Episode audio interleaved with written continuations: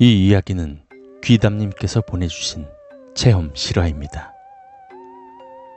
1105호 창문 안의 할머니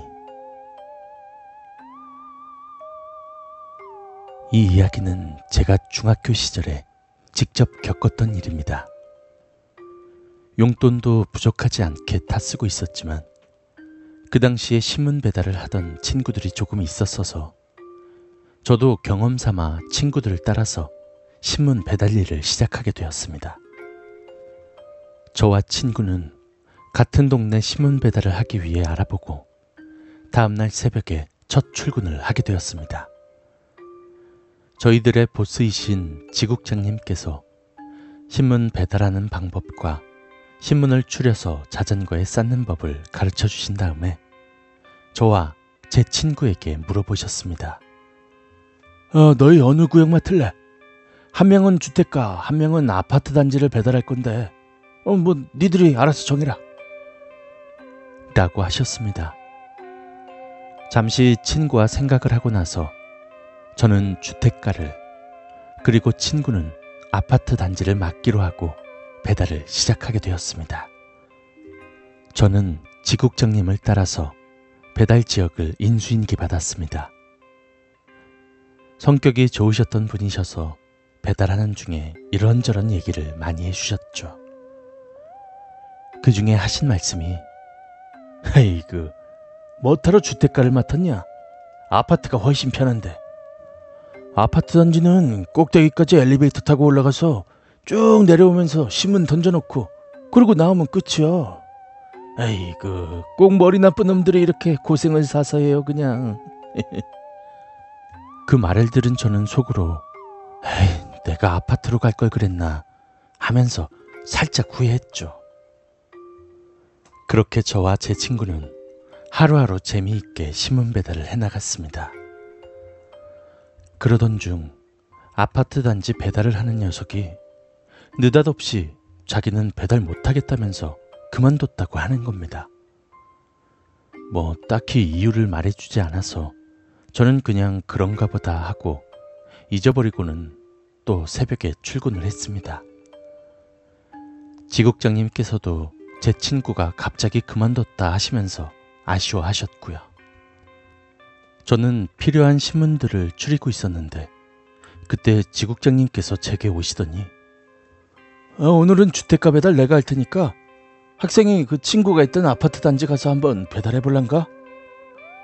라고 하셨습니다. 저는 아싸!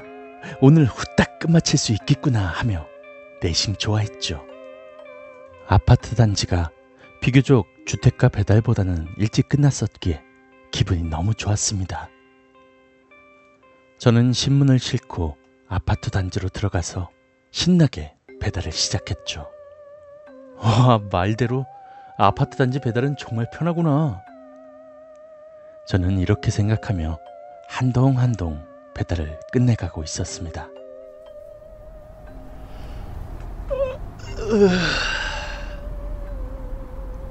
드디어 마지막 동 앞에 서서 잠시 쉬면서 아파트 단지를 쭉 훑어보았습니다. 지금까지 배달했던 여느 동과는 달리 마지막 동은 단지 앞에 조명도 껌뻑껌뻑 들어왔다 나가기를 반복하고 있었고 그래서 그랬는지 몰라도 아파트도 비교적 많이 어두워 보여서 꺼림칙한 느낌을 받게 되었습니다. 그래도 마지막 동이기도 했고 평소보다 빨리 마칠 수 있다는 생각에 저는 신문을 껴차들고 아파트 꼭대기층부터 차례대로 눌러놓고 한층 한층 신문을 배달하며 내려오고 있었습니다. 15층에 다다랐고 저는 복도 끝에서부터 신문을 놓으며 엘리베이터 쪽으로 가고 있었습니다. 그렇게 15층 마지막 배달지인 1505 앞에 신문을 내려놓을 때였습니다. 순간 누군가의 시선이 느껴져서 주위를 두리번 두리번 거리다가 흠칫 놀라고 말았습니다. 창문 옆 조그만 쪽창문으로 사람의 얼굴이 저를 뚫어져라 바라보고 있었기 때문이죠. 한 할머니께서 조그마한 창문을 통해 아무 말도 없이 무표정으로 말입니다. 어, 어, 할머니 놀랬잖아요. 저는 놀램과 짜증이 동시에 밀려와 순간 버럭해버렸죠. 그렇게 다시 털고 일어나 남은 신문을 배달하고 집으로 가려고 다시 움직였습니다. 아래층으로 가는 길에 슬쩍 뒤돌아봤는데 아직도 그 할머니께선 저에게 시선을 고정하고 쳐다보고 있더군요.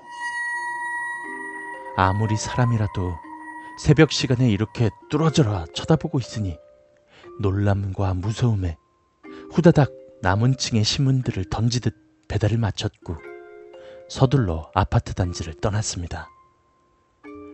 자전거를 세워두고 집으로 가는 길에 지국장님께 아까의 이야기를 했습니다. 와, 지국장님.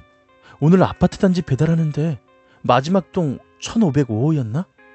거기서 웬 할머니가 저를 계속 노려보시는데 아, 진짜 지릴 뻔했다니까요. 그 시간에 누가 할 일 없이 널 쳐다본다냐? 헛거본 거겠지. 지국장님께선 제 말을 믿지 않으셨고 대수롭지 않게 넘기셨습니다. 저는 그날 본 모습이 너무 찜찜했지만 그냥 잊어버리기로 하면서 심부름 때문에 동사무소에 들르게 되었습니다.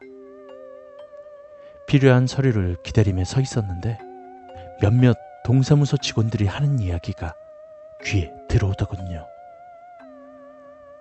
어, 그 할머니 참 안 됐어. 아유, 그러게. 혼자 집에서 돌아가셨으니까, 아유, 얼마나. 정확한 내 말까진 아니어도 제가 봤던 그 아파트의 할머니일 거란 직감이 왔습니다. 저는 얼른 심부름을 끝마치고 아버지 친구분 중 한 분께 전화를 걸었습니다. 그분은 우리 동네 관할 경찰서 형사분이셨죠.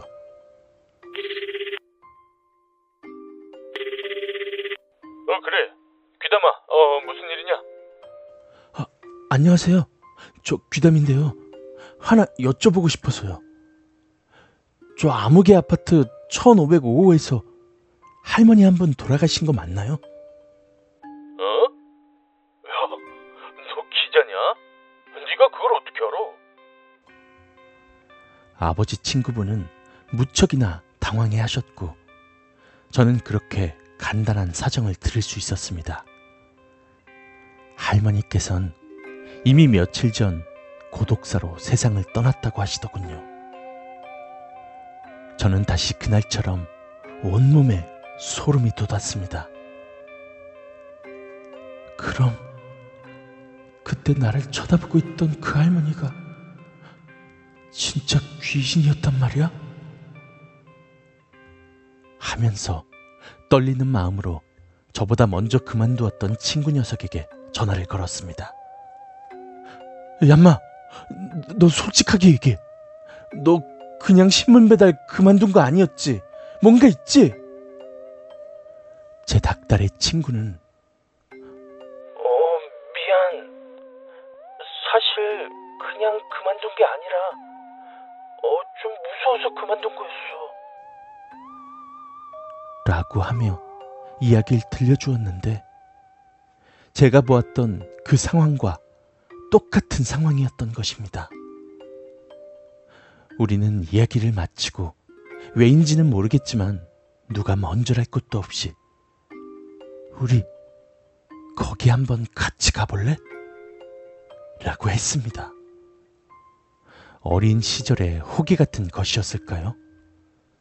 지금 생각하면 참 어이없는 일이었지만 우린 그 아파트 동 앞에서 만났습니다.